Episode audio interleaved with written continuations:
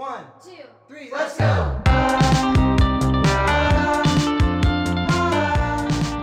This is the Smartest One in the Room podcast, episode 19 How to Build Spiritual Stamina. I'm your host, Olivia Kamick, and this is the Smartest One in the Room podcast. On this podcast, we will learn how to become the smartest ones in the room. It's not about whether you are the most knowledgeable or the most creative, rather, it's whether or not you choose to see out of both sets of eyes, or if you see the world we live in with a spiritual perspective. Learn with me about how today's topic helps us become the smartest ones in the room. Hello, everybody. Welcome back to the podcast. I know it's been a while, but we've been so busy in our house. So I'm excited and eager to finally be sitting down and recording this episode. We've had job interviews. Connor went hunting for a few days, so I got to be a single mom. Shout out to all the single moms. That is really hard. And we went to Disneyland for a week.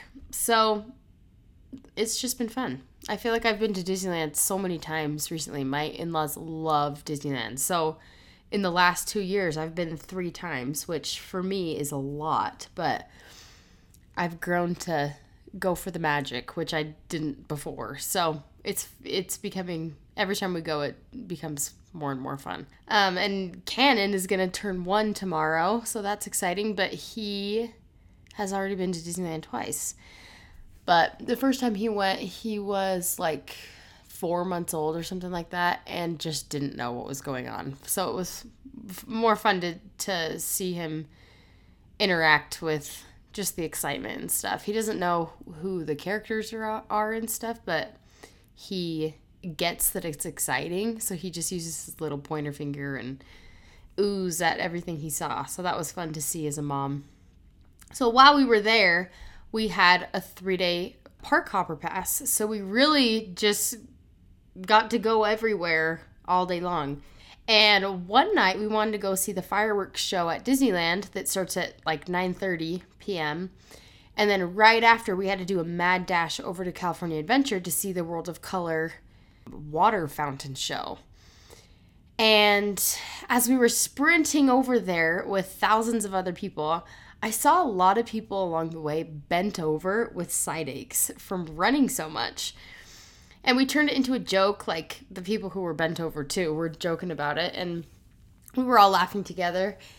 And everyone just was having a great time, regardless of having side aches. But I will say, I did have the thought, wow, I'm so grateful that I'm in shape enough to do all these activities with the people I love. And on the plane ride home from Disneyland, I had a lot of time to think about our experience there and just all the fun memories that we made. And I kept thinking back to that mad dash and how good it felt to be able to be active with Cannon and to be able to participate in all of these fun things without my physical body holding me back. So, just to preface, this episode is not about physical health, although that is such an important thing and can be a key takeaway from this episode. But the main thesis of this episode that I want to talk about is stamina. So, as I mentioned, my in laws love Disneyland, and especially my sister in law. She is hardcore and determined and dedicated and a devout Disneyland goer. Like, she takes it so seriously, which is awesome because we rarely have to stand in long lines. We get into the best restaurants. We're pretty much on time for every cool event. She was cracking me up because every time we would pass a crying kid, she would joke about how when she has her own kids someday, she's going to take them to Arizona in the heat and train with them for three days before going on a Disneyland trip. And she just kept joking about all the things that she's going to make her kids do in this training regimen. Some of the things she's going to make her kids do are practice taking naps in a stroller, eating on the go, standing for long periods of time in the heat, and having a smile the whole entire time.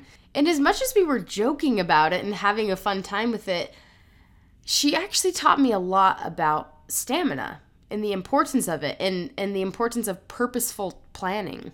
My sister in law is an incredible planner for Disneyland. And honestly, she reaps every benefit by doing so. So on the plane ride home, when I was thinking about just what she taught me and in between the lines of our joking, it made me think a lot about planning and, and being purposeful with our planning. Why do we not plan our spirituality? We make specific plans for our Disneyland trips to get the most out of it. We make specific plans for our weight loss journeys and meal plans. We even make plans for watching the latest reality TV show with our friends every single week. And because of all of these plans, we reap a lot of benefits. We have a good time, we strengthen our fun relationships, and we hit our health goals. Planning works, and we see that over and over again every single day as we practice planning. But how often do we make a plan for a deliberate process to strengthen our spirituality? I think that spiritual stamina is how we will spiritually survive in this world. So, today we're going to talk about how to plan our spirituality and build spiritual stamina. So, the first thing is to create mini habits. And everything that I'm about to explain is I took away from a book called Mini Habits. I don't actually know who wrote it, but it's an incredible book. So, first of all, what is a habit? So, in our brains, we have neural pathways, and a habit is just a really strong neural pathway. You don't have to put any thought into it, and it's kind of like muscle memory. So, the more time you put into activity X, let's call it, the stronger that neural pathway becomes. The less time you put into activity Y, we'll call it, the weaker that neural pathway becomes, and it can actually eventually deteriorate. So, any bad habit that you have means that you just have a really strong neural pathway there.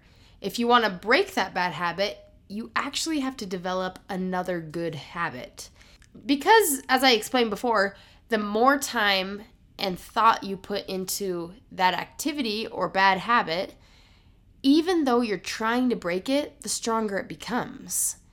I hope you guys are following me because this was like mind blowing to me when I when I was reading this and starting to think about the different ways to apply it to my own life. So let me reiterate that last part again. The more time and energy you put into the activity or bad habit that you're trying to break, even if you're trying to break it, the stronger it becomes. The more present it becomes in your life, and the stronger the temptation becomes because that neural pathway is so thick and strong. So, in a way, gone should be the days of breaking bad habits, quote unquote. Instead, I think we need to focus on creating new habits. Again, the more thought and energy we put into a certain activity, the stronger that neural pathway becomes. Your brain doesn't know the difference between what habits you want to break and what habits you want to strengthen. So, what does it mean to create mini habits? I'll give you an example. If you have a goal of reading your scriptures every single morning, it's probably going to be really hard to be consistent the first couple of weeks. The reason for this is because you've never been consistent at it in the past. So those neural pathways aren't strong. In fact, they probably are close to non existent. But after a few weeks, when your alarm sounds in the morning, the connection you make between waking up and reading your scripture will get stronger the more consistent you are. So, in a matter of weeks, that neural pathway will be so much stronger than it was when you first started. And when your alarm sounds in the morning one day down the road as you've been consistent, you won't have to put much thought or any thought into your next action because your neural pathway will be doing all of the work for you. So, my challenge for you this week is to create one mini habit this could mean doing a better skincare routine at night or making yourself a protein shake in the morning rather than eating a bowl of cereal, or even just the first thought that you think in the morning. I know it, you know, kind of might sound silly, but just try it out. The more intentional you are with the energy that you bring to the moment, the more benefits you will reap. I hope you guys are all following me and I'm not going too fast. So, the second one is understand the difference between a desire and a devotion. So, this next one is going to be kind of gospel by Olivia here. So, don't take this as doctrine. But here are the two definitions that Google says of these two things. A desire is a strong feeling of wanting to have something or wishing for something to happen. Devotion is a deep love or loyalty. I think that this is the reason why so many New Year's resolutions fail because the person has a desire but not the devotion. Let me give you another example. After I came home from my mission, I had some weight to lose. So, this is what I did. I hit the keto diet hard. It, keto diet was like in its prime of buzzwords. Um, I went to the gym twice a day and I drank a gallon of water every day. And I ended up losing quite a bit of weight, honestly. I think I was in the best shape of my life to that point and in great shape for my next track season in college. But to be completely honest with you, I did not like my body. I lost a bunch of weight. I was probably, again, like I said, the skinniest that I had ever been to that point, And I had really good, healthy habits. So why wasn't I happy? I was so I was unhappy that I was unhappy. I just it didn't make sense to me. So my next mission was to set out to find that answer. So what I've learned in the last 2 years is that loving your body is a skill, not a destination. And don't take this like loving your body is to be content and to be able to deal with it no matter your shape or size. I think a huge part of loving your body is learning how to take care of it and learning why to take care of it. This is where the difference between desire and devotion comes in. The difference between a desire to take care of your body and love your body and the devotion to take care of your body and love your body is the connection between the physical results and the mental results. So hang in with me, I'm going to explain this. Since we're on the topic, if you're on a weight loss journey, let's just use that as an example, or some sort of health and wellness journey, ask yourself why. Is it because you want to be satisfied with the number on the scale, or is it because you want to feel good in your clothes? Is it because you constantly have negative thoughts circling your mind? Or is it because you want to change the thoughts that you have about yourself? Is it because you want to lose weight because that's just what you should do? Or do you want to have more control over your physical capabilities to be able to spend time, more active time with your kids? I think it's pretty easy to discern between which why is backed up by desire versus devotion. Again, the definition of devotion is a deep love or loyalty. When your why is because you have a deep love or loyalty for yourself and to yourself or God, the connection between your physical results and your mental results becomes strengthened by divinity. After all, we are spiritual beings having a physical experience. Okay, number three is be present. I don't know if you guys are familiar with Bob Goff. He is a Christian author, and I think I've mentioned a few things about him in previous episodes, but I love him. He, I've never met him, but just I love his writing and how he speaks. He's so positive and uplifting. And he says this in his book. The book is called Love Does. Quote, the world can make you think that love can be picked up at a garage sale or enveloped in a Hallmark card. But the kind of love that God creates and demonstrates is a costly one because it involves sacrifice and presence. End quote. And then he goes on to say this The brand of love that Jesus offers is more about presence than undertaking a project. So I think that often we pray for spiritual experiences or miracles to happen later in the day or tomorrow. But what about what's happening right now? Recently, I've tried to implement this question to my prayers. What do you want me to learn from this experience? Whether it's a good experience or a bad experience. I think honestly, we can learn the most and be the most optimistic when we ask God what we can learn from our good experiences. So, going back to Disneyland, while we were in Disneyland, we were in line for the Little Mermaid ride. And Cannon was pointing with his little cute little pointer finger at everything and just gasping because he thought everything was so exciting. That was so fun and fulfilling for me. And I just felt so fulfilled just being there and experiencing my little child's mind develop and and he's creating his own experiences and memories. And while we were standing in line, I just thought to Heavenly Father, what do you want me to learn from this experience? And I instantly, like, I didn't even finish my sentence, and I instantly felt inspired by the word presence.